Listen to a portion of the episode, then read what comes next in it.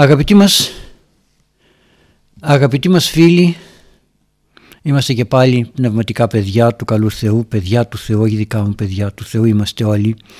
Είμαστε και πάλι εδώ για να μελετήσουμε τον Λόγο του Θεού που σήμερα έχει κάτι πολύ όμορφο αν και δεν ήταν τόσο καλό για τους Ισραηλίτες για μας όμως είναι πολύ όμορφο και πολύ ωφέλιμο πάρα πολύ ωφέλιμο ας δούμε όμως το κείμενο και θα προχωρήσουμε και στα υπόλοιπα με τη βοήθεια του Θεού Είμαστε στο βιβλίο Αριθμοί της Παλαιάς Διαθήκης, στο κεφάλαιο 25 και στον στίχο 3 και λέγει «Και τελέσθη Ισραήλ το Βέλφεγορ και οργίσθη θυμό Κύριος το Ισραήλ».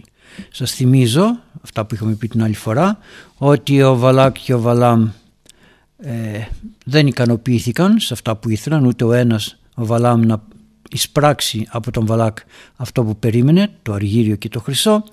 Ο Βαλάκ δεν, δεν ε, άκουσε τον, ε, τον Βαλάμ να καταράτε τον, ε, τον Βαλάκ οπότε χωρίσανε και μετά λέει ο Βαλάκ ο Βαλάμ στον Βαλάμ έλα λέει να σου δείξω εγώ κάποια πραγματάκια. Δεν έγιναν όμως αυτά. Είπε και μίλησε ο Βαλάμ για το πώς θα κυριαρχήσει ο ο άνθρωπος του Θεού σε όλες τις φυλές του Ισραήλ, το αναλύσαμε αυτό. Και στη συνέχεια ο Βαλάμ για να ικανοποιήσει τον Βαλάμ θα το δούμε και πιο κάτω για να ικανοποιήσει τον Βαλάκ ο Βαλάμ για να ικανοποιήσει τον Βαλάκ του έδωσε κάποιες συμβουλές δηλαδή να, να μην γίνουμε εχθροί Εντάξει, είπαμε ότι είπαμε, δεν ικανοποιήθηκες, δεν ικανοποιήθηκα. Φιλικά λοιπόν να συνεπάρξουμε. Ποιος ο λόγος να τσακωνόμαστε και να έχουμε αντιπαλότητες και αντιπαραθέσεις και του λέει ο Βαλάμ στο Βαλάκ και δεν ξέρεις ότι κάποια στιγμή ο Θεός θα θυμώσει με τους Ισραηλίτες αν τους κάνεις το εξής. Τι, να βρεθούν όλοι μαζί, να πάνε σε ένα δείπνο, να συνυπάρξουν και να αμαρτήσουν, να βάλουμε τους ε, ε, Ισραηλίτες να αμαρτήσουν τις κοπέλες των ε, Μωαβιτών και τότε θα φύγει η χάρη του Θεού και θα γίνει αυτό που θέλεις. Αυτά δεν τα βρήκαμε μέχρι τώρα, λέγονται παρακάτω και σε άλλα σημεία της Αγίας Γραφής. Και αφού συναντήθηκαν σε μια διασκέδαση, να γιατί δεν πρέπει να έχουμε διασκεδάσεις με κοσμικούς ανθρώπους. Τι σημαίνει; Άλλο ψυχαγωγία και άλλο διασκέδαση. Ψυχαγωγία σημαίνει πηγαίνω να χαλαρώσω, να ξεκουραστώ, να αναπαυθώ. Διασκέδαση σημαίνει σκορπίζω. Διασκεδάνιμη, σκορπίζω. Άρα λοιπόν βλέπετε οι Έλληνες πολύ όμορφα βάλαν αυτές τις δύο λεξούλες. Τα ρήματα αυτά διασκεδάζω σημαίνει σκορπάω και ψυχαγωγούμε σημαίνει ωφελώ την ψυχή μου, οδηγώ την ψυχή μου σε μια ε, όμορφη, παιδαγωγική και ήρεμη κατάσταση. Στο διασκεδάζω, σκορπάμε και χρήματα, σκορπάμε τα πάντα και τις αρετές μας και τα, ε, τα δώρα του Θεού, τα σκορπάμε, τα καταστρέφουμε. Η διασκέδαση ανήκει στον διάβολο. Προσέξτε, η διασκέδαση ανήκει στον διάβολο. Η ψυχαγωγία ανήκει στον Θεό. Γι' αυτό ας προσέχουμε και τι λέμε ή μάλλον όταν λέμε πάω να διασκεδάσω ας έχουμε το νου μας ότι πάμε να καταστραφούμε. Θα πει κανείς μα για να υπάρχουν αυτές οι λέξεις δεν τις έβαλαν τυχαία οι Έλληνες, οι Έλληνες τις έβαλαν, δεν τις έβαλε η Εκκλησία. Προσέξτε ώστε να λέει κανείς να η Εκκλησία όλα τα καταστρέφει. Οι Έλληνες που ξέρανε από φιλοσοφία, ξέρανε από ψυχολογία, ξέρανε από το πώς θα παιδαγωγήσουν τον άνθρωπο.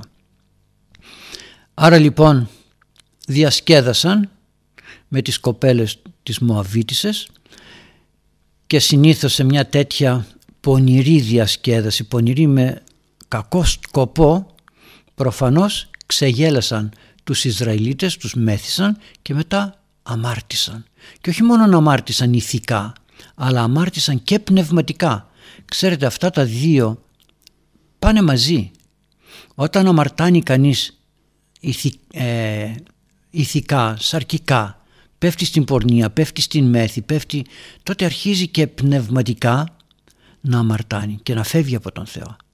Δεν είναι δυνατόν να βρεις άνθρωπο που να ζει στον χώρο της αμαρτίας και να σηκώνεται το πρωί και να κάνει την προσευχή ή το βράδυ να κάνει την προσευχή του και όλη μέρα να είναι μέσα στην αμαρτία, στις πορνίες του, στην μέθη του κτλ. Δεν, δεν συνυπάρχουν αυτά τα δύο. Έτσι λοιπόν έφυγε η χάρις και η ευλογία του Θεού από τους Ιουδαίους. Γι' αυτό και λέει και ετελέσθη Ισραήλ το Βελφεγόρ. Ο Ισραηλιτικός λαός έλαβε μέρος στις ειδωλολατρικές τελετές του Βελφεγόρ. Βελφεγόρ θα το δούμε. Και οργίστηκε με πολύ θυμό. Οργίστηκε θυμό. Υπάρχει περίπτωση να οργιστεί κανείς με χαρά; Όχι. Οργίστηκε με θυμό. Είναι μια επίταση, μια έμφαση στην λέξη οργίστηκε, οργίστηκε. Θύμωσε πάρα πολύ ο Θεός. Προσέξτε, θύμωσε πάρα πολύ ο Θεός. Θα, θα πει κανείς θύμωσε πολύ ο Θεός. Θυμώνει ο Θεός. Για να δείξει το ότι αμάρτησαν πάρα πολύ οι Ιουδαίοι. Και θα το δούμε λίγο πιο κάτω.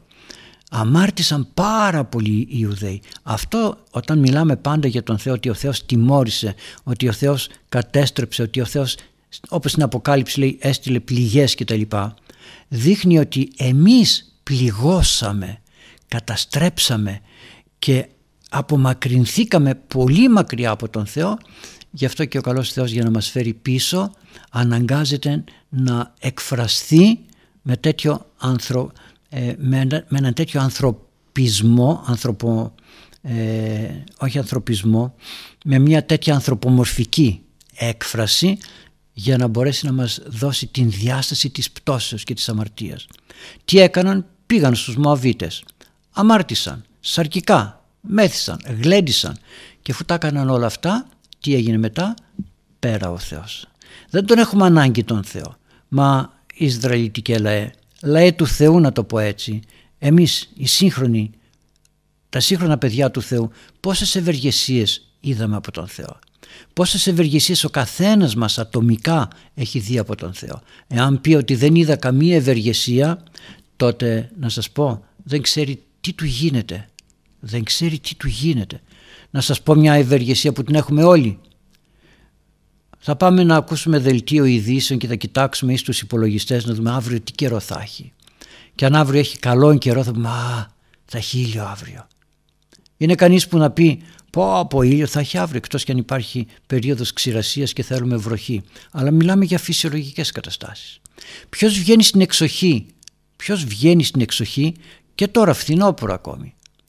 Και δεν βλέπει αυτήν την ομορφιά, το κίτρινο, το, το καφετί, το, το πράσινο που φυτρώνει γιατί υπάρχουν και τώρα. Δεν σημαίνει ότι χάθηκε η η χλωρίδα και η πανίδα της γης δεν χάνεται επειδή έρχεται χειμώνας και μέσα από τα χιόνια φυτρώνουν οι ομορφιές του Θεού. Ποιος δεν θα πει τι ωραίο τοπίο τι ωραία ομορφιά Ποιος θα δει μια ωραία ανατολική δεν θα πει τι ομορφιά αυτό τι είναι δεν είναι ευεργεσία του Θεού. Ποιανού είναι όλα αυτά τα έργα εάν λοιπόν είναι της φύσεως τότε αλίμονό μας γιατί και εμείς είμαστε της φύσεως έργα άρα και η αρρώσκηση είναι της φύσεως τα έργα άρα είναι όλα η καταστροφή είναι της φύσεως άρα τι κάνουμε όπου βγούμε. Και ποια η ελπίδα ποια η ελπίδα εκείνη που θα φέρει χαρά στην ζωή μας ώστε να μπορέσουμε να διώξουμε την μελαγχολία της αμαρτίας. Ετελέστη λέει Ισραήλ το Βελφεγόρ πορεύτηκαν λοιπόν στις υδρολατρικές θυσίες. Με τι κέρδος; Τι περίμεναν από τον Βελφεγόρ; Αλλά ξέρετε αγαπητοί μου επειδή εκεί μέσα με τους Μωαβίτες μπόρεσαν να ικανοποιήσουν τα κατώτερα ένστικτά τους τα ζώδια ένστικτά τους λέει καλά είμαστε, καλά περνάμε εδώ ο Θεός ο δικός μας λέει ου κλέψεις σου, φωνεύσεις σου, μοιχεύσεις σου, πορνεύσεις σου ε, τώρα όλο με τα ου, τα ου, τα ου και τα τέτοια γιατί και τώρα έτσι δεν λένε οι άνθρωποι πού να πάω στην εκκλησία, πού να πάω εκεί πέρα όλο όχι αυτό, όχι εκείνο, μη το ένα, μη το άλλο δεν λέμε όμως γιατί ο δρόμος έχει συνέχεια απαγορευτικές πινακίδες, στρίψε δεξιά, στρίψε αριστερά, κόψε ταχύτητα. Δεν λέμε, εκεί μας αρέσει, εκεί μας βολεύει. Ή όταν πάμε και μαγειρεύουμε, έχουμε τον οδηγό, λέει μη αν βάζεις μεγάλη θερμοκρασία, μη τα αφήνεις τόση ώρα, μη ρίξεις πολύ ζάχαρη, μη αυτά τα απαγορευτικά δεν μας πειράζουν γιατί ικανοποιούν τα κατώτερα ένστικτά μας, τα ανθρώπινα, τα ζώδη, τα υλικά, τα ηλιστικά, τα μεταπτωτικά ένστικτά μας. Ενώ τα εκείνα τα οποία ανεβάζουν τον άνθρωπο δεν μας αρέσουν. Τέλος πάντων ας είμαστε προσεκτικοί αγαπητοί μου. Ας είμαστε προσεκτικοί γιατί ειδικά στην εποχή μας ο διάβολος βάζει τέτοιους πειρασμούς μεγάλους πειρασμούς. Γιατί; Δεν είναι μεγάλη, προσέξτε δεν είναι μεγάλη και δεν είμαι αντιφατικός. Μεγάλη είναι η αποστασία μας από τον Θεό γι' αυτό και φαίνονται μεγάλοι πειρασμοί γιατί μείναμε μόνοι μας, διώξαμε τον Θεό από τη ζωή μας και παλεύουμε μόνοι μας μέσα σε αυτό το πέλαγος της ζωής. Πάντα υπήρχαν πειρασμοί και χειρότεροι πειρασμοί από αυτούς. Δεν έχουμε πόλεμο τώρα δεν κινδυνεύεις να βγεις έξω και να σου έρθει μια σφαίρα, μια χειρομβοβίδα ή οτιδήποτε άλλο άρα πως είναι μεγάλη η πειρασμή. Εμείς έχουμε φύγει από τον Θεό και νιώθουμε ότι είναι μεγάλη η πειρασμή. Αν πας μέσα στην θάλασσα, μπείτε στο διαδίκτυο να δείτε μεγάλα τάγκερ, πλοία, μεγάλα υπεροκειάνια να το πω έτσι μέσα σε μια μεγάλη θαλασσοταραχή, δεν έχουν να πάθουν τίποτα. Πάρτε και μια βαρκούλα, βάλτε την σε μια τέτοια θαλασσοταραχή, θα πείτε πω πω μεγάλη θαλασσοταραχή. Δεν είναι η θαλασσοταραχή μεγάλη, το σκάφος σου είναι μικρό. Γι' αυτό λοιπόν αγαπητοί μου ας προσέχουμε την πνευματική μας ζωή ειδικά στην εποχή μας. Γιατί μεγάλη αποστασία από τον Θεό, μεγάλη πειρασμοί, μεγάλες και οι απάτες του διαβόλου για να καταστραφούμε. Αφού δεν μας προστατεύει κανείς και τι έκαναν αφού πόρνευσαν λέει οδηγήθηκαν και στις τελετές του Θεού Βελφεγόρ του Θεού που πίστευαν οι Μωαβίτες και θα έλεγα το εξή και το εξής ε, συμπληρωματικά. Άκουγα κάποιον φιλόσοφο, καθηγητή, στο διαδίκτυο να λέει ότι οι θρησκείες καταστρέφουν τους ανθρώπους. Γιατί; Διότι καθένας έχει τη δική του θρησκεία. Μα ο καθένας έχει τη δική του φιλοσοφία, ο καθένας έχει και την δική του ε, μαθηματική σκέψη. Δεν είναι δυνατόν όλα να είναι το ίδιο και εξάλλου οι θρησκείες δεν είναι μία ε, ακρίβεια που θα πρέπει οπωσδήποτε αυτό να σκεφτείς και αυτό να κάνεις. Δεν, είναι δημιούργημα ανθρώπινο. Προσέξτε δεν είναι δημιούργημα ανθρώπινο η θρησκεία. Η θρησκεία είναι δώρο Θεού προσέξτε θρησκεία δεν είναι το τι πιστεύω θρησκεία είναι ότι αναζητώ κάτι πέρα από μένα και προσφέρω προς τον Θεό θυσίες προσφέρω προς τον Θεό θυσίες. Όταν ο Κάιν και ο Άβελ βγήκαν από τον παράδεισο πρόσφεραν θυσία στον Θεό. Ποιος, του το, ποιος τους το είπε; Ποιος τους το είπε; Ποιος τους δίδαξε ότι πρέπει έτσι να προσφέρεις θυσία στον Θεό για να τον ικανοποιήσεις; Να σας πω πώς, πώς δημιουργήθηκε το αίσθημα της θυσίας και της προσφοράς προς τον Θεό. Από την ανάγκη του ανθρώπου να επιστρέψει στον Θεό την παράβαση που έκανε ε, δοκιμάζοντας από το απαγορευμένο καρπό. Πήρα κάτι που ανήκει στον Θεό και προσπαθεί ο άνθρωπος τώρα αυτό που πήρε και τιμωρήθηκε να το επιστρέψει, να πει Θεέ μου σου το επιστρέφω. Αυτή την κίνηση που έκανα και σου αφήρασα κάτι που μου το απαγόρευες και έμοιαζε να είναι δικό σου και εγώ το πήρα για δικό μου, προσπαθώ τώρα να σου το προσφέρω πίσω. Πώς; Μες στον παράδεισο μπορούσε ο άνθρωπος να μιλάει με τον Θεό έξω από τον παράδεισο πώς θα μιλήσει. Γι' αυτό και προσφέρει τη θυσία του ώστε βλέποντας να ανέρχεται πάνω ο καπνός της θυσίας να έχει το αίσθημα της γαλήνης, της συνειδήσεώς του, να γαλινεύει η συνείδησή του ότι προσφέρω στον Θεό αυτά που του πήρα, του τα προσφέρω πίσω. Πώς μπορώ αντικαθίσταται αυτό που μου δίδει ο Θεός με αυτό που δίδω εγώ. Δεν, δεν αντικαθίσταται. Γι' αυτό και επειδή ο άνθρωπος δεν μπορούσε να προσφέρει στον Θεό το τελειότερο που έχει το τελειότερο του ανθρώπου τι είναι φθαρτό, θνητό, καταστροφή τίποτα άλλο. Γι' αυτό και ήρθε ο καλός Θεός στη γη.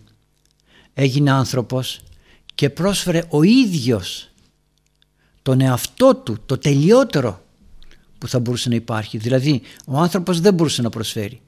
δεν είχε και αντικείμενο τέλειο να προσφέρει. Έρχεται λοιπόν ο Θεός γίνεται άνθρωπος και παίρνει τον σώμα του, αυτό το σώμα που παρέλαβε από την ανθρώπινη φύση και το προσφέρει τα σα εκ των σών σι προσφέρομεν. Ο προσφέρον, προσφερόμενος και διαδεχόμενος λέει. Δηλαδή αυτός που προσφέρει είναι ο Ιησούς Χριστός. Αυτός που προσφέρεται είναι ο Θεάνθρωπος Ιησούς Χριστός. Το ανθρώπινο σώμα τι προσφέρουμε. Τα σα εκ των σών λέμε. Και αυτός που δέχεται είναι πάλι ο Θεός. Ο Ιησούς Χριστός ως Θεός. Άρα λοιπόν βλέπετε αυτή η κίνηση είναι μοναδική. Δεν αλλάζει. Τι αλλάζει; Το ότι εγώ πιστεύω ότι αυτό που προσφέρω στη θυσία πάει σε αυτόν τον Θεό, ο άλλος ότι πάει σε εκείνον, ο άλλος ότι πάει στον άλλον. Δηλαδή κατασκευάσαμε όχι θυσίες, το αίσθημα της θυσίας είναι ένα και μοναδικό παντού. Είδατε πουθενά κανέναν άνθρωπο να προσφέρει θυσία και να ανοίγει πηγάδι να ρίχνει εκεί μέσα κάτι και να λέει εγώ τώρα προσφέρω θυσίες. Όλοι προς τα πάνω κάνουμε και την προσευχή μας και την θυσία μας προς τα πάνω, καπνό βάζουμε και ούτω καθεξής. Και, στο, και σαν, δεν μιλάω σαν χριστιανός, μιλάω σαν γενικά. Είδατε δεν ανέφερα αυτό που λέει κατευθυνθεί το η προσευχή μου ως θυμία μενοποιών σου. Δεν ανέφερα που λέει ο Ιησούς Χριστός εγώ είμαι η οδός και η αλήθεια και η ζωή. Τα άφησα αυτά. Μιλάω γενικά εξαιτίας αυτού του ανθρώπου του καθηγητού ο οποίος και αυτοκτόνησε μετά ο ταλέπορος. Έλεγε ότι οι θρησκείες καταστρέφουν τον άνθρωπο. Πώς το καταστρέφουν; Όλοι θέλουν προς τα πάνω κάτι. Απλώς δεν έμαθαν, δεν έμαθαν ή δεν θέλησαν να μάθουν αυτό που είπε ο Ιησούς Χριστός. Εγώ είμαι η οδός και η αλήθεια και η ζωή. Εγώ είμαι η οδός και η αλήθεια. Ποιος τόλμησε να πει εγώ είμαι η αλήθεια και η ζωή. Τόλμησε κανένας. Όχι. Άρα όλα τα άλλα είναι απλώς εξαρτήματα της επιθυμίας του ανθρώπου να ανέλθει στον ουρανό και να προσφέρει στον Θεό αυτό που του πήρε. Όταν ο, Αδά, όταν ο Αδάμ και η Εύα έφαγαν από αυτόν τον απαγορευμένο καρπό δεν ήταν ούτε μουσουλμάνοι, ούτε βουδιστές, ούτε ορθόδοξοι, ούτε τίποτα. Ήταν παιδιά του Θεού και όλοι είναι παιδιά του Θεού. Και ως παιδιά του Θεού έχουμε μέσα μας την συνείδηση που μας φύτεψε ο Θεός μέσα μας. Η συνείδηση δεν είναι κάτι δικό μας. Ενεφύσισε λέει αυτής πνοή ζωής. Τι είναι αυτή η πνοή της ζωής; Είναι η δυνατότητα να δουλεύει ο άνθρωπος το θέλημα του Θεού. Δεν, δεν πήρε τότε την ψυχή, προσέξτε, όταν ενεφύσισε λέει αυτής πνοή ζωής, δεν πήρε τότε, δεν φύσηξε την ψυχή γιατί τότε θα είχε κάτι θεϊκό μέσα το άνθρωπος. Όχι, η ψυχή με το σώμα πλάστηκαν μαζί την ώρα που, τους, την ώρα που έπλαθε ο Θεός τον άνθρωπο. Μετά έδωσε πνοή ζωής, έδωσε αυτό που λέμε συνείδηση, έδωσε πνεύμα, πνεύμα θείο. Πώς να το πω, κατέθεσε μέσα του τον έμφυτο νόμο του Θεού. Έτσι λοιπόν ο άνθρωπος αναγκαστικά έναν Θεό ψάχνει αλλά υπάρχουν και άλλοι λόγοι που οι άνθρωποι μετά χωρίζονται σε, σε θρησκείες γιατί δεν δέχτηκαν, δεν θέλησαν, γιατί υπήρχε αυτή η συνήθεια, γιατί το βρήκα από τους προγόνους μου. Δεν έχει σημασία, όλοι αυτό αναζητούν. Και ο καθένας στην θρησκεία του ζητά κάθαρση. Αυτά είναι τα ουσιαστικά. Το αν απευθύνουμε στον α Θεός, στον β Θεός, στον, στον... Και οι αρχαίοι Έλληνες έψαχναν λέει ο Απόστολος Παύλος διεσόπτρου εν ενίγματι τον ένα τον αληθινό Θεό. Τον ένα τον αληθινό Θεό, εκείνον έψαχναν. Δεν μπορούσαν να τον βρουν όμως δεν υπήρχε η κάθαρση του νος δια του Αγίου Πνεύματος ώστε να μπορέσουν να φτάσουν στον αληθινό Θεό. Αναζητούσαν όμως και ποτέ κανείς δεν ήρθε να πει ότι εγώ δεν έχω ανάγκη από Θεό. Κανείς. Όλοι τα μεταφυσικά τα θέλουν, τα δέχονται, άλλο το ότι εκτρέπονται γιατί υπάρχει και ο διάβολος που επιθυμεί να εκτρέψει, να εξαπατήσει, να παραπλανήσει. Πρόσφεραν λοιπόν στο Βελφεγόρ ο Βελφεγόρ ήταν μια θεότητα η οποία κυριαρχούσε παντού. Ποια ήτανε; Ο ήλιος. Σε κάθε ε, θρησκεία να το πω έτσι έχει διαφορετικές ονομασίες. Ο ήλιος είναι το κυρίαρχο στοιχείο που ε, αναπαύει και βοηθάει τον άνθρωπο. Σε τι; Όταν έχει ήλιο, όλοι έχουμε μια θαλπορή που είπα και προηγουμένως που ανέφερα το παράδειγμα. Όταν βγει ο ήλιος και αρχίζει να θερμάνει την γη, αρχίζουν να φυτρώνουν τα φυτά μας, να πρασινίζει ο τόπος, είναι μια ωραία θαλπορή, φέρνει ομορφιά στη γη, ζωογονεί την γη και το καθεξής. Άρα λοιπόν, επειδή χωρίς τον ήλιο δεν θα γινόταν τίποτα σε αυτήν τη φύση, την πλάση μας, όλοι προσβλέπουν προς τον ήλιο.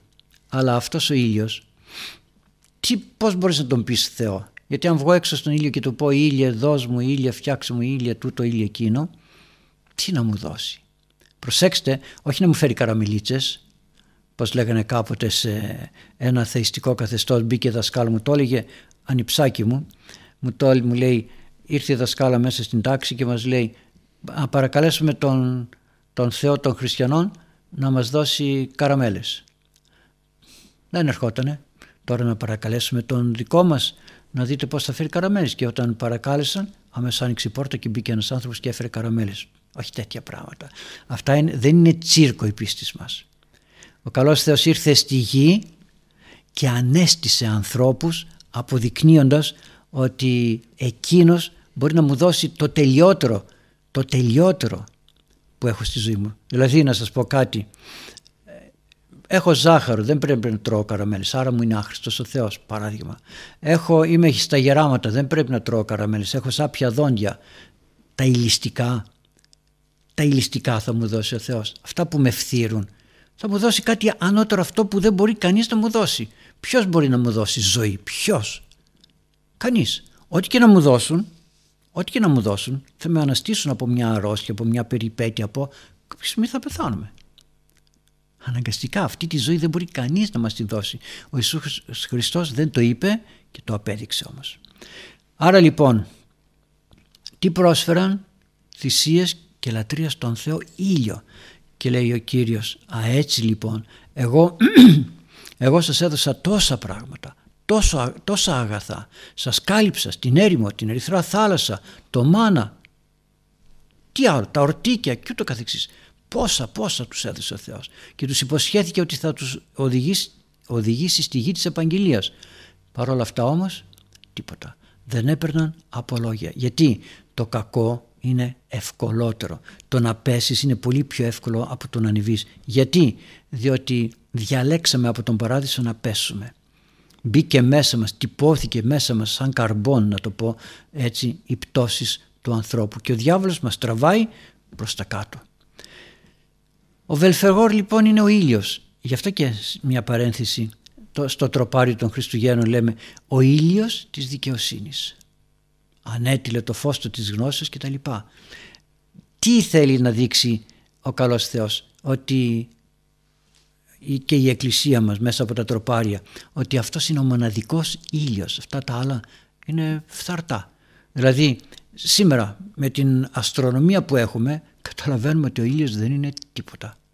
Είναι κάτι άλλο. Είναι ένα δημιούργημα να το πω έτσι. Από κάποιον, ποιος είναι αυτός ο κάποιος; Ήρθε στη γη, αποκαλύφθηκε ποιος θέλει να μην τον παραδεχθεί όποιος θέλει να μην τον παραδεχθεί πρέπει να αποδείξει ότι όντως ο Ιησούς Χριστός δεν είναι η ζωή. Ας το αποδείξει. Δεν έχουνε.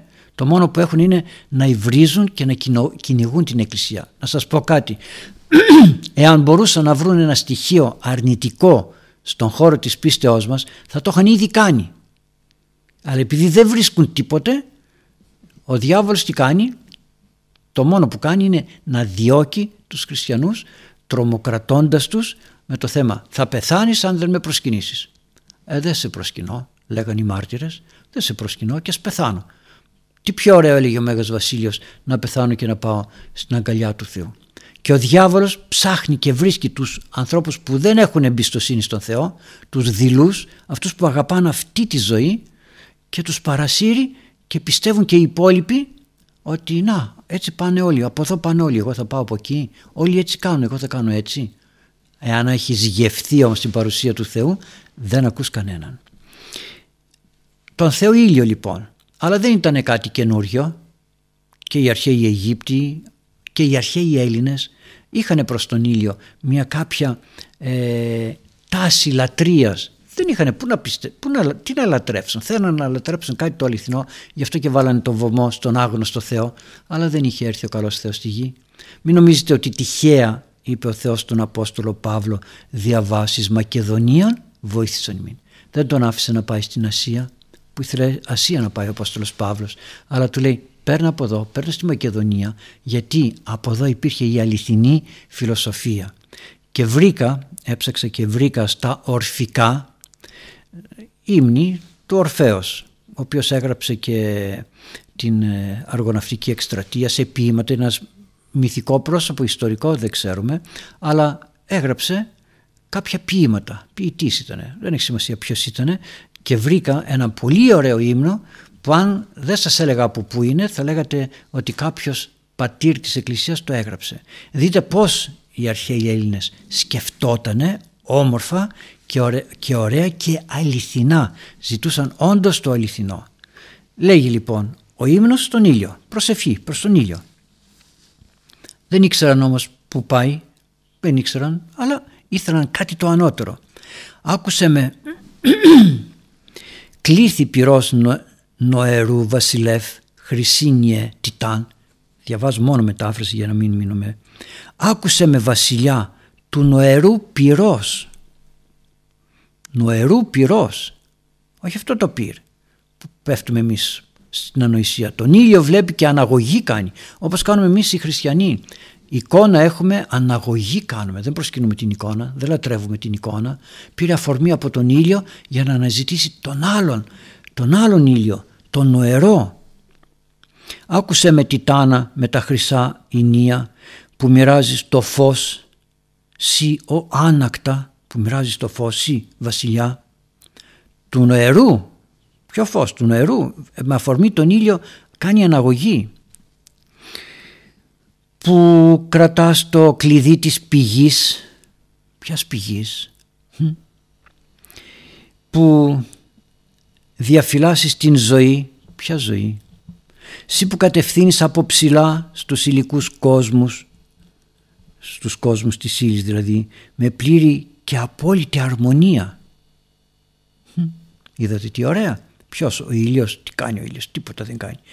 Πάει που είπε του νοερού πυρός. Αμέσως από την πρώτη στιγμή κάνει μια αναγωγή. Άλλο το ότι εμείς καθόμαστε και βλέπουμε τα ηλιστικά πράγματα. Και ας μας μάτω να διαβάσει κανείς συγγνώμη για την έκφραση στον ερωτισμό θα πάει. Δεν θα μπορέσει να κάνει αναγωγή αν δεν είναι σοφός και πνευματικός άνθρωπος. Άκουσέ με διότι εσύ που κατέχεις την μεσαίαν έδραν πάνω από τον εθέρα φεύγει πάνω και κατέχεις επίσης το κεντρικό φεγκοβόλων κύκλο του κόσμου γέμισες τα πάντα με τη δική σου πρόνοια που διεγείρει το νου. Πρόνοια ο ήλιος τι προνοεί ο ήλιος; Που διεγείρεις ξεσηκώνεις τα μυαλά. Αφού δε οι πλανήτες ζώστηκαν τους δικούς σου φανούς τα δικά σου φώτα τους πάντοτε φωτεινούς στείνοντες πάντοτε αδιάκόπους και ακαταπώνητους χορούς. Έχει το ανθρώπι, ανθρώπινο στοιχείο αλλά να ζητάει το πνευματικό που στέλνουν στους ανθρώπους τα αγώνες που ζωογονούν και κάτω από τις δικές σου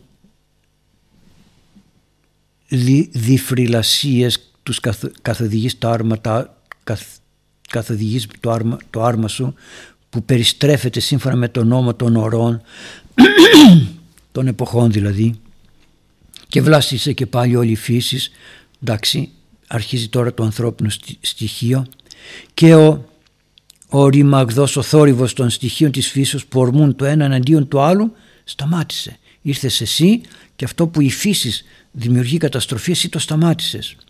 Όταν φάνηκες εσύ από πατέρα ανέκφραστο ε, Σι φανέντος. Το αυτό το φανέντος έχει και την διάσταση του αρήτου, που αρήτου απαρήτου γεν, γενετήρος. Δηλαδή δεν φάνηκες απλώς αλλά γεννήθηκες. Πότε γεννιέται ο ήλιος; Γεννήθηκε; Εκεί ανα, κάνει αναγωγή. Και μετά μιλάει για τις μοίρες, εντάξει αρχίζει την ε, ανθρώπινη ε, ανάλυση και αναγωγή και λέει στη συνέχεια θα πιάσω τα πιο ωραία, τα πιο αναγωγικά του νοερού πυρός που λέει έτσι που φοβούνται την απειλή του δικού σου γρήγορου μαστιγίου οι δαίμονες. Ε, άλλοι δαυρών άδωνιν επιφήμισαν αηδοί δεμένουσι δε σιωθοής μάστιγος απειλήν. Ποιοι δαίμονες, ποιοι φοβούνται την μάστιγα και την απειλή των δαιμόνων που βλάπτουν λέει τους ανθρώπους; Οι αγριόκαρδοι που παρασκευάζουν κακά στις ψυχές των ανθρώπων των δυστυχών. Πού ήξερε αυτός από αυτά; Για να κακοπαθούν πάντοτε από το σώμα στο βάθος του πολυθωρύβου βίου επειδή υποθούν τα δεσμά του ζυγού του σώματος για να λησμονήσουν την πολυφωτισμένη αυλή του πατρός που βρίσκεται ψηλά. Τι νοήματα είναι αυτά; Για να ξεχάσουν λέει την πολυφωτισμένη δένονται με τα πάθη και με τις επιθυμίες του σώματος και φτάνουν να ξεχάσουν την πολυφωτισμένη αυλή, πολυφωτισμένη αυλή του πυρός που βρίσκεται ψηλά. Εμείς σήμερα καταλαβαίνουμε που πολυφωτισμένη αυλή πάμε σε μια βίλα, βλέπουμε πολλά φώτα και τα απολαμβάνουμε. Βγαίνουμε στην αυλή του Αγίου Γεωργίου, έχει τα φώτα τη νύχτα και λέμε «Α, τι ωραία είναι». Τι φώτα έβλεπε εκείνος; Αλλά εσύ που είσαι ο άριστος από όλους τους θεούς και έχεις ο Στέφανο το πυρ, ευτυχισμένε Θεέ. Σύ η εικόνα του Θεού. Σε ποιον μιλάει; Ποιον μιλάει; Για ποιον αναφέρεται; Δεν αναφέρεται στον Ιησού Χριστό ο οποίος είναι η εικόνα του αορά του Θεού που γέννησε τα πάντα και ανυψώνεις στα ψυχάς. Είδατε ομορφιά, μεταφοράς, θεολογία θα έλεγα. Και μετά λέει άκουσέ με και καθάρισέ με από κάθε αμαρτία. Ποια αμαρτία ήξεραν για αμαρτίες αυτή. Άκουσέ με και καθάρισέ με από κάθε. Ραντίζ με ισόπου και καθαριστείς με λέει ο προφήτης. Ε και δέξω την οικεσία μου, την παράκλησή μου που συνοδεύεται από πολλά δάκρυα ασκητέ θα το έγραφαν αυτό. Και σώζε με από, τας, από τις καταστρεπτικές κοιλίδες από τις καταστρεπτικές μολύσεις που καταστρέφουν την ψυχή και διαφύλεξε με μακριά από τις ποινές καταπραίνοντας το ταχύ βλέμμα της δίκης η οποία βλέπει τα πάντα. Κάθε και ήθε με τις δικές σου πάντοτε καθοδηγήσεις που αποτρέπουν το κακό να προσφέρεις στην ψυχή μου φως αγνό που παρέχει μεγάλη ευτυχία και να διασκορπίσεις το σκοτάδι, το καταστρεπτικό που καταστρέφει τους ανθρώπους, το γεννημένο αποδηλητήριο. Στο δε, σώμα, στο δε σώμα μου να δώσεις ακαιρεότητα και υγεία που μας παρέχει λαμπρά δώρα. Βοήθησε με να αποκτήσω καλή φήμη και ήθελα να φροντίζω και για τα δώρα των μουσών λέει και μετά για τις, για τις ανθρώπινες θα έλεγα σκέψεις των θεών δεν μπορούσαν να φτάσουν πιο ψηλά δώσ' μου άνακτα αν θέλεις ευτυχία αμετακίνητο από ερασμίαν ευσέβεια που προέρχεται από μια πολύ αγαπητή ευσέβη διότι μπορείς εύκολα να εκτελέσεις τα πάντα εσύ που έχεις ισχυρή και απέραντη δύναμη. Εάν όμως έρχεται εναντίον μας κάτι καταστρεπτικό από τα περιστρεφόμενα αδράχτια της μοίρας κάτω από νήματα που κλώθονται από την περιδίνηση των αστέρων ο ίδιος απόκρουσέ το αυτό με την δική σου μεγάλη ορμή. Είδατε ομορφιά, είδατε θεολογία, είδατε αναγωγή και οι Ιουδαίοι στάθηκαν εκεί και γκρεμίστηκαν στην ειδωλολατρία και έρθει η τιμωρία μεγάλη από τον Θεό αλλά μου άρεσε πάρα πολύ αυτό το, το κείμενο, το ποίημα στον ήλιο, μια αναγωγή όμορφη, αρχαιοελληνική αναγωγή στον αληθινό Θεό, στον Ιησού Χριστό. Ένας ύμνος προς τον Ιησού Χριστό. Τι πιο ωραίο. Και εμείς οι ανόητοι που τον έχουμε τον Ιησού Χριστό δει, τον ζούμε, τον γευόμεθα, στρεφόμεθα σε ανόητα, πολύ ανόητα πράγματα. Ας μείνουμε λιγάκι σε αυτό το ποίημα, αν κανείς θελήσει μπορεί να το βρει και στο διαδίκτυο. Είναι πολύ όμορφο. Μπορεί να σας το κοινοποιήσω, να σας το δημοσιεύσω, να το βλέπετε. Και ας δούμε τη ζωή μας, τι διαλέγουμε, τα σκοτάδια ή το φως. Χριστούγεννα έρχονται με τη βοήθεια του Θεού. Τα Χριστούγεννα γι' αυτό και νηστεύουμε. Για να μπορέσουμε να καθαρίσουμε τον, τον εαυτό μας, όπως λέει και εδώ ο ποιητής, και να δούμε το φως πιο αγνό και πιο καθαρό μέσα μας. Ας δούμε όμως τώρα και τις ερωτήσεις οι οποίες είναι πολύ βαθιές και θέλουν αρκετή προσοχή και από εσά και από μένα ώστε να πούμε αυτά τα οποία πρέπει να πούμε με σωστό τρόπο. Για να ακούσω το ερώτημα, εγώ έχω φέρει και σημειώσεις γιατί είναι πολλά που πρέπει να τα πω με ασφάλεια και με σιγουριά. Θέλω όμως να ακούσω την ερώτηση για να την ακούσουν και οι ακροατές, να μην τα λέω όλα εγώ μόνος μου. Χαίρετε Πάτερ. Πώς μπορώ να υπερνικώ τον πειρασμό;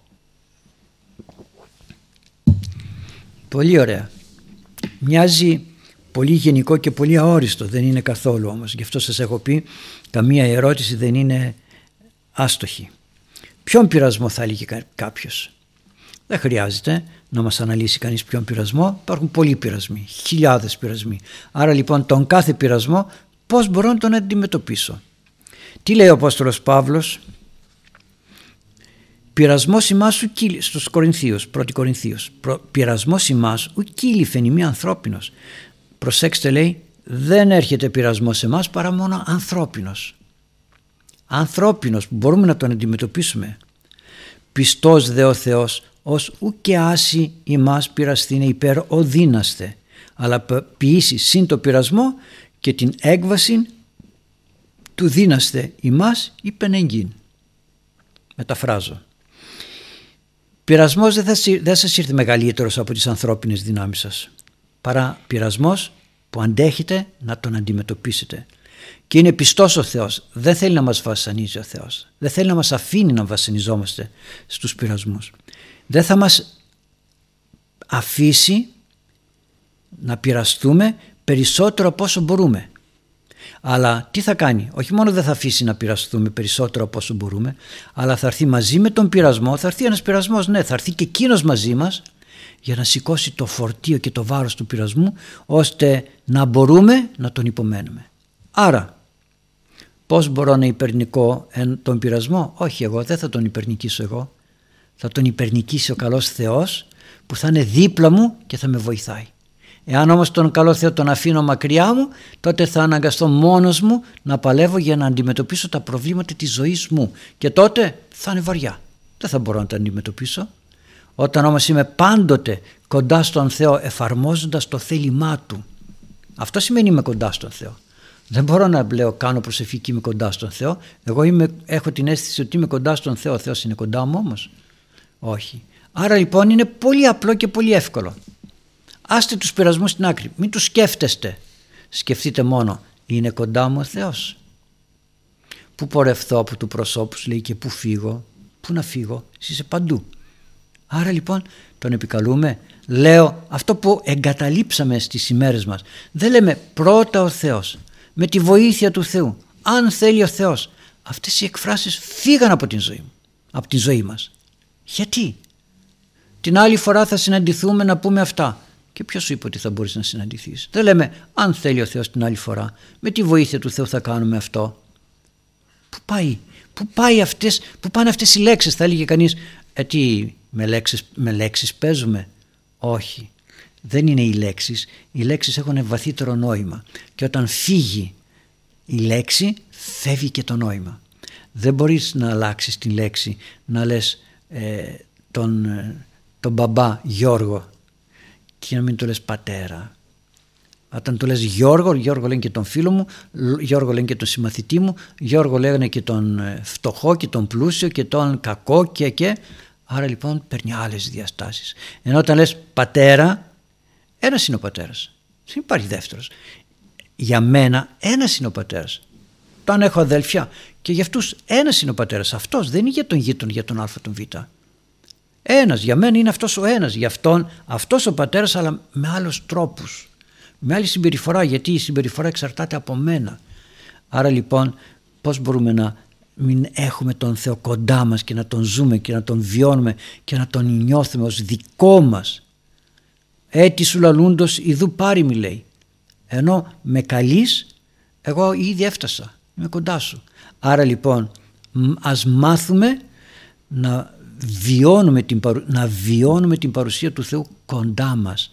Μην πείτε ποτέ ότι ο Θεός με ξέχασε. Αμαρτία μεγάλη. Εγώ τον ξέχασα. Όταν αγαπητοί μου δεν πάω κάθε Κυριακή Εκκλησία. Δεν συμπεριφέρουμε όπως θέλει ο Θεός. Έχω και το κοσμικό μου φρόνημα, θα ντυθώ και αμαρτωλά, θα κοιτάξω και βρώμικα έργα, θα κάνω και βρώμικες πράξεις, θα, δεν θα νηστέψω. Ε τότε τι θέλω; Τι θέλω; Τι είναι ο Θεός; Σκυλάκι που το παίρνω μαζί μου και το κάνω ό,τι θέλω. Όχι βέβαια. Λοιπόν αυτό θα κάνουμε. Ο πειρασμός δεν είναι δυνατότερος από μας και μην πει κανείς κουράστηκα, δεύτε προς με πάντες οικοποιώντες και πεφορτισμένοι καγώ αναπαύσω εμάς λέει. Ελάτε σε μένα όλοι, όλοι όσοι είστε κουρασμένοι και φορτωμένοι με προβλήματα και εγώ θα σας αναπαύσω. Πάμε στον καλό Θεό. Δεν πάμε. Γυρίζουμε το βράδυ κουρασμένοι από τις δουλειές μας, κλακ την τηλεόραση, κλακ τον υπολογιστή, το κινητό, την εφημερίδα, τα περιοδικά, ό,τι άλλο, προσευχή, ε, με πήρε ο ύπνος, κάνω το σταυρό μου και πέφτω για ύπνο. Ε, έτσι δεν γίνεται αγαπητοί μου. Ο πειρασμός δεν αντιμετωπίζεται με νεροπίστολα να το πω έτσι. Ο πειρασμός θέλει δύναμη και πιο μεγαλύτερη, και μεγαλύτερη δύναμη είναι ο Ιησούς Χριστός που μας προσφέρει τον τίμιο σταυρό όπλον γάρι κατά του διαβόλου ή μην δέδοκας λέει όπλον τον σταυρό σου γάρι μην δέδοκας όπλον κατά του διαβόλου. Τα έχουμε αυτά τα όπλα αφού τον βγάλαμε και από το στήθος μας, το βγάλαμε το σταυρό. Άλλα είναι βαπτιστικός μην το χάσω γιατί σε πειράζει να βάλεις ένα άλλο πλαστικό ένα πιο φθηνό, πιο απλό. Πειρασμός λοιπόν μόνον με την δύναμη του Θεού εξαφανίζεται. Ναι, ναι. Να ρωτήσω κάτι ναι, σε αυτό. Ναι. Όταν έρχεται ένας πειρασμός, μας ε, μαγνητίζει κάτι, δεσμεύει κάτι από μας, νομιζω Ε, εκεί δεν είναι η δυσκολία που μας κόβει την επικοινωνία με τον Θεό, ώστε για να τον ξεφύγουμε πρέπει να ξαναενωθούμε με τον Κύριο. Αυτή δεν είναι ο μεγάλος αγώνας, να ξαναγυρίσουμε. Ασφαλώς, πολύ σωστά το παρατηρείς Κωνσταντίνα. Ο πειρασμός όταν έρχεται, έρχεται να με αποκόψει από τον Θεό. Όταν ο διάβολος πήγε στους πρωτοπλάσους και τους είπε φάτε από τον απαγορευμένο καρπό δεν θα πεθάνετε στόχος του ποιος ήτανε; Στόχος του να τους αποκόψει από τον Θεό άρα λοιπόν ο καλός Θεός δεν θα επιτρέψει να αποκοπούμε από τον Θεό έρχεται ο πειρασμός Πώς κάναμε πολλές φορές στο σχολείο όταν ήμασταν παιδιά, πιανόμασταν χέρι-χέρι και προσπαθούσε άλλος να μας ανοίξει τα χέρια και δεν μπορούσε. Πιανόμασταν δυνατά, χέρι με χέρι, δεν μπορούσε. Έτσι έρχεται και ο πειρασμός να μας κόψει την επαφή με τον Θεό. Αν εγώ όμως δελεαστώ και πω α, καλά εντάξει δεν πειράζει να είμαι καλά και χαλαρώσω τα χέρια μου κόπηκε ο δεσμός με τον Θεό. Πρέπει τώρα να επανέλθω και να επαναφέρω αυτόν τον δεσμό. Με την προσευχή, με τον αγώνα, με την νηστεία αυτό κάνουμε. Η νηστεία όταν δεν τηρείται, τι έκανε ο διάβολος, με απέκοψε από τον Θεό. Όταν δεν πάω την Κυριακή στην εκκλησία, τι με έκανε ο διάβολος, με απέκοψε από τον Θεό. Σε κάτσε στο κρεβατάκι σου. Όταν θυμώνω με τον άλλον, όταν μισώ τον άλλον, όλα αυτά τι είναι. Αυτό, αυτό σημαίνει αμαρτία. Αποκοπή από τον Θεό. Και όταν αποκόπτουμε από τον Θεό, τι κάνω, μελαγχολώ. Γιατί κόπηκε η παροχή. Όταν επί παραδείγματι δεν θα έρθει ρεύμα από την ΔΕΗ γιατί μου κόψαν τα καλώδια, τι κάνω, στην αχωριέμά λέω ότι δεν έχω ρεύμα ή δεν έχω νερό, τι θα κάνω και προσπαθώ να επανασυνδέσω το δίκτυό μου με το δίκτυο της της ΔΕΗ, του, της ΔΕΙΑΛ κτλ.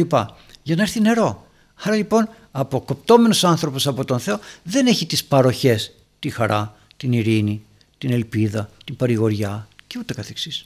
Έτσι λοιπόν ο κάθε πειρασμός, σωστά το είπε Κωνσταντίνα, έρχεται να με αποκόψει από τον Θεό, άρα η προσπάθειά μου είναι να μην επιτρέψω όσο γίνεται λιγότερες αποκοπές από τον Θεό. Λιγότερες. Και να είμαι πάντοτε έτοιμος να επανασυνδέομαι. Το χέρι του Θεού είναι εκεί. Το δικό μου έχει φύγει. Ο, Θεός, ο Χριστός είναι εκεί, περιμένει. Δώσ' μου το χέρι να σε βγάλω απ' έξω. Και εμείς δεν θέλουμε, θέλουμε να κατεβεί κι άλλο Θεός. Ε, όχι, μέσα στη βρωμιά μας όχι. Κάνε μια προσπάθεια, λέει, και εγώ θα σε τραβήξω. Θα σε βγάλω, όχι θα σε βγάλω, θα σε σηκώσω, θα σε θεραπεύσω. Θεράπευσόν μου λέμε. Θεράπευσε της ψυχής τα τραύματα πώς θεραπεύονται αυτά με κανέναν άλλο τρόπο. Ωραία.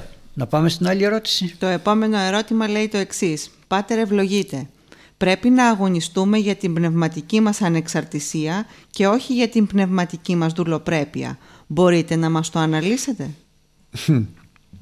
Γι' αυτό αναγκάστηκα να έχω σημειώσεις μπροστά και σας λέω να διαβάζετε εσείς τα ερωτήματα για να λέω εγώ τα υπόλοιπα. Πρέπει να αγωνιστούμε για την πνευματική ανεξαρτησία και όχι για την πνευματική μας δουλοπρέπεια. Φυσικά. Λέει ο Απόστολος Παύλος στους Γαλάτες «Τι ελευθερία ούν ή ο Χριστός ημάς ελευθέρωσε, στήκεται και μη πάλιν ζυγοδουλίας ενέχεστε. Σταθείτε λέει, μας ελευθέρωσε ο καλός Θεός. Από τα πάθη, από τα ελαττώματα, από τον θάνατο, από την φθορά, μας ελευθέρωσε. Άρα αφού λοιπόν ο Χριστός μας ελευθέρωσε, γιατί ξαναμπαίνετε σε ζυγό δουλείας; Γιατί; Και ο ζυγός της δουλείας τι είναι; η αμαρτία, οι άνθρωποι, γιατί εξαρτώμε από τους, από τους ανθρώπους. Τι είπα προηγουμένως, ψάχνουμε να αρπαχτούμε από κάπου. Αν δεν αρπαχτώ από τον Θεό και αρπαχτώ από έναν άνθρωπο, δεν κερδίζω τίποτα. Υποδουλώθηκα. Υποδουλώθηκα. Ο καλός Θεός λέει δώσ' μου το χέρι και θα σου δώσω εγώ το δικό μου. Δηλαδή δώσ' μου κάτι δικό σου και θα σου δώσω εγώ κάτι δικό μου. Ο άνθρωπος λέει δώσ' μου κάτι δικό σου να σου δώσω και εγώ κάτι δικό μου. Τι θα του δώσω εγώ, φθαρτά πράγματα. Τι θα μου δώσει εκείνος, φθαρτά πράγματα. Άρα δεν ξαναγυρίζω και υποδουλώνουμε. Υποδουλώνουμε. Και προσθέτει, εμείς γαρ επελευθερία εκλήθητε αδελφοί. Σας κάλεσε ο Θεός για, ως ελεύθερους ανθρώπους και για να ζείτε ελεύθεροι. Μόνο μη την ελευθερία, αν προσέξετε, μη την ελευθερία εις αφορμή τη σαρκή. Μην, δω, μη πείτε ότι α, ελεύθερος είμαι, άρα μπορώ, σώμα μου είναι να το κάνω ό,τι θέλω. Μπορώ να τρώω ό,τι θέλω, αφού είμαι ελεύθερος πλέον. Όχι. Ελεύθεροι είμαστε από την αμαρτία. Είμαστε υποχρεωμένοι, αν, υποχρεωμένοι κατά ανάγκη να δουλεύουμε όπως για τον λόγο που πλαστήκαμε. Όπως κάθε αντικείμενο ελευθερώθηκε Προσέξτε, η ελευθερία είναι κίνησης. Το έχω πει πολλές φορές. Ελευθερία. Αυτό είναι υποδουλωμένο. Είναι υποδουλωμένο στο χέρι μου. Το πιασα. Το έχω εδώ. Πρέπει να έρθει κάποιος να το ελευθερώσει. Φωνάζει βοήθεια. Φωνάζει βοήθεια. Έρχεται. Το ελευθερώνει αυτό. Είναι αρκετό; Δεν είναι αρκετό. Πρέπει να πάει στη θέση του. Ποια είναι η θέση να τα φορέσω. Εδώ είναι η θέση τους.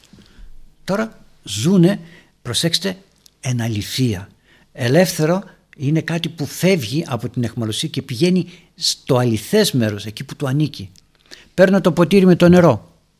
Έρχεται εδώ. Είναι εχμάλωτο. Πού είναι η θέση του; Εκεί. Τώρα είναι ελεύθερο. Ε, αληθές να το πω έτσι. Αυτό θα πει. Κίνηση. Ελευθερία είναι κίνηση προς το αληθές, προς την, προς την αλήθεια.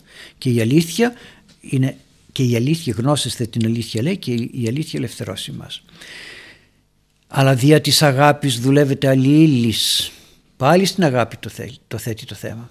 Με την αγάπη να υπηρετεί το ένας τον άλλον. Δουλεύετε. Εκεί να είστε εχμάλωτοι λέει. Στην αγάπη. Προσέξτε στην αγάπη όχι στην αμαρτία. Όταν λέει είμαι εχμάλωτος, δούλος, όχι εργάζεστε, δουλεύετε να είσαι δούλος του αλλού στο χώρο της, το θέμα της αγάπης. Ναι, να, να μην λες ποτέ στον άλλον όχι με την έννοια ότι μπορείς να το κάνεις έχοντας διάκριση όχι αδιάκριτα γιατί το όχι στον άλλον ξέρουμε πότε, πότε το λέμε εγωιστικά και πότε το λέμε γιατί δεν μπορώ. Θα μου πει ο άλλος έλα πάτερ να μου κάνεις τούτο ή εκείνο θα πω όχι δεν μπορώ γιατί δεν αντέχω όταν όμως το πω εγωιστικά το όχι το ξέρω και το καταλαβαίνω απλώς δεν το εκφράζω. Έτσι λοιπόν με αγάπη να υπηρετείτε ο ένας τον άλλον. Ο γαρπάς νόμος εν ενή λόγο πληρούνται. Όλος ο νόμος σε έναν λόγο ολοκληρώνεται. Εν το αγαπήσεις τον πλησίον σου ως σε αυτόν. Να αγαπήσεις τον εαυτό σου, να αγαπήσεις τον πλησίον σου όπως θα αγαπάς τον εαυτό σου. Και προσθέτει κάτι πολύ πολύ ωραίο. Εάν δε αλλήλους δάκνετε και κατεστίετε, βλέπετε μη υπαλλήλων αναλωθείτε.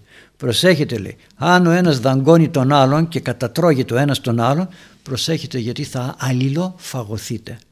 Αυτό που κάνουμε κάθε φορά, εσύ φταίς, όχι εσύ φταίς, εσύ το προκάλεσες, όχι εσύ το προκάλεσες, όχι ετούτο, όχι εκείνο. Αυτό τι είναι, δαγκώνει ο ένας τον άλλον γιατί δεν έχουμε αγάπη. Δεν έχουμε αγάπη. Να σας πω κάτι, πώς, πώς τόσοι Άγιοι άνθρωποι, πώς ο Μέγας Βασίλειος είχε στην βασιλιάδα του λεπρούς, Πώς πήγαν άνθρωποι και υπηρετούσαν τους λεπρούς; Πώς; Πώς πάει να το πω το άλλο, ο γιατρός πώς πάει και πιάνει τον τραυματία και λερώνεται με τα αίματα, λερώνεται, αλλά από αγάπη το κάνει για να βοηθήσει τον άλλον. Πώς πάει ο γιατρός να γεννήσει, να βοηθήσει μια γυναίκα να γεννήσει μέσα στα υγρά, μέσα στα αίματα, μέσα στα χίλια δυο που τα βλέπει κανείς και λέει είδατε ποτέ κανένα ζώο, καμία, κανένα ζώο τετράποδο να γεννάει. Πάτε να δείτε. Μόλις γεννιέται το μικρό γυρίζει η μάνα και αρχίζει και το γλύφει. Κάτι που δεν θα το έκανε άλλον καιρό. Δεν θα το έκανε. Αρχίζει και το γλύφει για να πάρει το ίστρο και καμιά φορά το ίστρο το τρώει κιόλας. Που είναι κάτι που λες τι είναι αυτό τώρα; Και όμως από πολύ αγάπη για το παιδί που έφερε στον κόσμο γίνεται θυσία σε όλα. Μη δαγκώνεστε λέει, μη δαγκώνεστε ο ένας δαγκώνει τον άλλον, μη κατηγορεί το ένας τον άλλον, μη κοτσομπολεύεστε, μην ενοχοποιείτε τους άλλους για κάτι που και εσείς οι ίδιοι φταίτε. Γιατί θα φαγωθείτε ο ένας με τον άλλον και μετά τι θα γίνει, θα καταστραφείτε, θα αναλουθείτε, θα φύγετε και θα καταστραφείτε. Άρα λοιπόν ας μπορούμε να αν μπορούμε αυτά τα δυο τουλάχιστον γιατί είναι πειρασμοί οι οποίοι έρχονται να δημιουργήσουν πνευματική ταραχή. Προσέξτε, πειρασμό είπαμε, πώς να αντιμετωπίσω ένα πειρασμό. Αυτός ο πειρασμός, η πνευματική ανεξαρτησία είναι κάτι πολύ σπουδαίο. Πρέπει να το προσέξουμε. Γιατί πνευματικά υποδουλώνουμε σε έναν άνθρωπο. Πολλές φορές υποδουλώνουμε σε έναν πνευματικό γιατί αυτός με βοήθησε να, να γλιτώσω από την αμαρτία. Ναι, με βοήθησε, αλλά δεν θα μείνω σε αυτόν. Και εγώ ως πνευματικός πρέπει να σε βοηθήσω αλλά να σε οδηγήσω ψηλά, να έχεις την εμπιστοσύνη στον Θεό. Δεν είναι δυνατόν να έχεις τον πνευματικό στην τσέπη σου ανά πάσα στιγμή για να σε βοηθήσει. Πρέπει να ξυπνήσουμε. Όταν είμαστε υποδουλωμένοι πνευματικά και δεν έχουμε μια ανεξαρτησία τότε παγιδευόμαστε. Και προσέξτε πνευματική ανεξαρτησία δεν είναι το να μη ρωτάω κανέναν. Όχι. Πνευματική ανεξαρτησία είναι να εισπράξω από τον πνευματικό μου ή από την μελέτη μου, κυρίως από τον πνευματικό, την διδασκαλία και να την εφαρμόσω στη ζωή μου εγώ, στις δικές μου δυνάμεις, στις δικές μου αντοχές. Πνευματική, να το πω κάτι ε, αγοραστική ανεξαρτησία ποτέ έχω. Όταν πάω και αγοράζω ένα ρούχο, αγοράζω ένα βιβλίο, παίρνω μια Αγία Γραφή. Ναι, πνευματικά, ε, αγοραστικά είμαι ανεξάρτητος. Δεν, δεν εξαρτώμαι από τον καταστηματάρχη. Την πήρα την Αγία Γραφή, την ανοίγω και την διαβάζω όπως εγώ θέλω, όπως εγώ, εμένα μου αρέσει και θα σημειώσω και θα γράψω και, και αυτό σημαίνει ότι είμαι ανεξάρτητος. Το αγόρασα, τελείωσε. Έτσι και με τον πνευματικό πήρα από τον πνευματικό μία απάντηση. Ας πάρω αυτή την απάντηση να την αξιοποιήσω στον εαυτό μου, στη ζωή μου, όπως ταιριάζει σε μένα, όχι όπως ταιριάζει στον άλλον. Πάνε πολλοί άνθρωποι και λένε τι σου είπε ο πνευματικός, πώς να νηστέψεις για να κοινωνήσεις; Μα ναι, η νηστεία είναι ένας τύπος. Αυτός ο τύπος όμως πρέπει να εκφραστεί ελεύθερα από τον καθένα μας. Εάν δεν έχουμε αυτή την πνευματική ανεξαρτησία προσέξτε λέει που κανείς τι ανυπάκος θα γίνει ό,τι μου πει έτσι μου είπε λέει ο πνευματικός ακούστε η υπακοή δεν είναι πνευματικότητα έτσι όπως την ξέρουμε. Άλλη η υπακοή που κάνει ένας μοναχός στο γεροντά του γιατί εκεί πέρα πρέπει να κάνει τυφλή υπακοή για να ξεφύγει τους δαίμονες. Και άλλη είναι η υπακοή που πρέπει να κάνουμε στον πνευματικό για τον αγώνα μας, τον πνευματικό μας αγώνα. Δεν μπορεί να λέει κανείς έτσι μου είπε ο πνευματικός άρα δεν έχεις προσωπικότητα διότι ο πνευματικός ναι μεν σου το είπε αυτό αλλά πρέπει εσύ να το κάνεις προσωπική εφαρμογή στη ζωή σου. Προσωπική να γίνει δικό σου. Όπως το έχω πει και άλλη φορά αγοράζω ένα ρούχο. Ποτέ δεν λέω ότι αυτό το ρούχο είναι του τάδε εμπόρου. Λέω είναι δικό μου. Έγινε δικό μου το αγόρασα το πήρα αλλά έγινε δικό μου. Έτσι και η συμβουλή του πνευματικού. Είναι μεν του πνευματικού αλλά έφυγε έγινε δική μου Απλώς αν θέλω να την κατοχυρώσω περισσότερο λέω ότι ο πνευματικός, γιατί θα μου πει ο άλλος Πού το ξέρεις αυτό, το σπουδαίο, το ωραίο που κάνεις, το δυνατό, το δυναμικό, πού το ξέρεις, πού το μάθες, για να το μάθω κι εγώ. Τότε μπορώ να πω ότι εκεί το διδάχθηκα, όχι έτσι μου είπε ο πνευματικός. Εκεί το διδάχτηκα. Αυτό το έτσι μου είπε ο πνευματικός μοιάζει με τα παιδάκια που λένε έτσι μου είπε η μαμά, έτσι μου είπε ο μπαμπάς και τελείωσε η ιστορία γιατί δεν έχουν προσωπικότητα. Άρα όταν ο άνθρωπος δεν είναι πνευματικά ανεξάρτητος, όχι αυτόνομος, ανεξάρτητος. Ανεξάρτητος σημαίνει εγώ δουλεύω αυτά που εισπράττω. Γιατί μόνο από τον πνευματικό περιμένουμε να εισπράξουμε κάτι καλό. Και από ένα παιδάκι θα εισπράξω κάτι καλό. Και από ένα παιδάκι θα εισπράξω κάτι καλό. Ήμουνα στους πόρους προχθές και που πηγαίνω με τη βοήθεια του Θεού και τις ευχές του Σεβασμιωτάτου Λαρίσης και Κατερίνης Κίτρους και μιλούσα στους ανθρώπους. Ήταν και ένα παιδάκι. Καθόταν στο τραπέζι έτσι και λέω ε, τώρα το έφεραν το καημένο εδώ αυτό θα, θα το πάρει ο ύπνος. Και είπα κάτι και αυτό απάντησε. Είπα κάτι στους ανθρώπους και αυτό απάντησε. Και λέω, όπα, ακούει. Το ίδιο μου συνέβη και εδώ στον Άγιο Αντώνιο, στον, όπως είναι το πλατήσκαλο και έκανα ένα πανηγυρικό εσπερινό και έλεγα και ένα παιδάκι στριφογύριζε από τη μάνα του έτσι, από εδώ, από εκεί, από εδώ, από εκεί. Μου αποσπούσε και την προσοχή και λέω, ε αυτό το παιδάκι τώρα. Κι όμως, την, ε, κάποιος με ρώτησα κάτι, το ρώτησα έτσι ρητορικά, δεν περίμενα από τον κόσμο να απαντήσει. Αυτό πετάχτηκε όμως και απάντησε. Και γέλασαν οι υπόλοιποι. Άκουγε. Άκουγε. Άρα λοιπόν θα ακούμε τον πνευματικό αλλά θα είμαστε ανεξάρτητοι, ελεύθεροι. Αυτό σημαίνει ανεξάρτητος πνευματικά. Και για να μην έχουμε πνευματική δουλοπρέπεια. Ούτε στην Αγία Γραφή θα είμαι δουλοπρεπής. Τι λέει η Αγία Γραφή; Αγαπήσεις τον πλησίον σου σε αυτόν. Πρέπει να ψάξω τώρα να δω. Πώς αγαπάω τον εαυτό μου. Πώς πρέπει να αγαπήσω τον πλησίον; Ποιος είναι ο πλησίον; Ποιος, πώς πρέπει να σταθώ στον πλησίον σωστά ώστε να μην πάθω εγώ ζημιά; Γιατί όταν λέει αγαπήσεις τον πλησίο σου ως σε αυτόν, τι θέλω; Να μην πάθω ζημιά, δεν θέλω. Ωραία, θα αγαπήσω τον πλησίο, αλλά να μην πάθω και εγώ ζημιά, μην πάθει και εκείνος ζημιά. Βλέπετε λοιπόν πόσα πράγματα πρέπει να βιώσουμε στη ζωή μας, την προσωπική μας ζωή, για να είμαστε όσο γίνεται δυναμικοί και ηρωική στους πειρασμούς και στα προβλήματα που αντιμετωπίζουμε. Και ο πνευματικός ναι θα προσεύχεται και στον πνευματικό θα παίρνουμε τηλέφωνο να του πούμε προσευχής σου πάτερ αλλά η ζωή μας θα είναι βιώματα δικά μας εσωτερικά. Να σας ευλογεί τώρα ο καλός Θεός πέρασε αγαπητοί μου η ώρα δεν πειράζει όμως είναι τόσο, τόσο όμορφα αυτά τα οποία ρωτάτε και τα οποία πρέπει να αναλύσουμε και ο Λόγος του Θεού και τα ερωτήματά σας ώστε δεν πειράζει σιγά σιγά θα μασάμε την τροφή μας αργά για να την χωνέψουμε και όμορφα. Να σας ευλογεί ο καλός Θεός και καλή συνάντηση πρώτα Θεός την επόμενη φορά. Χαίρετε. Χαίρετε.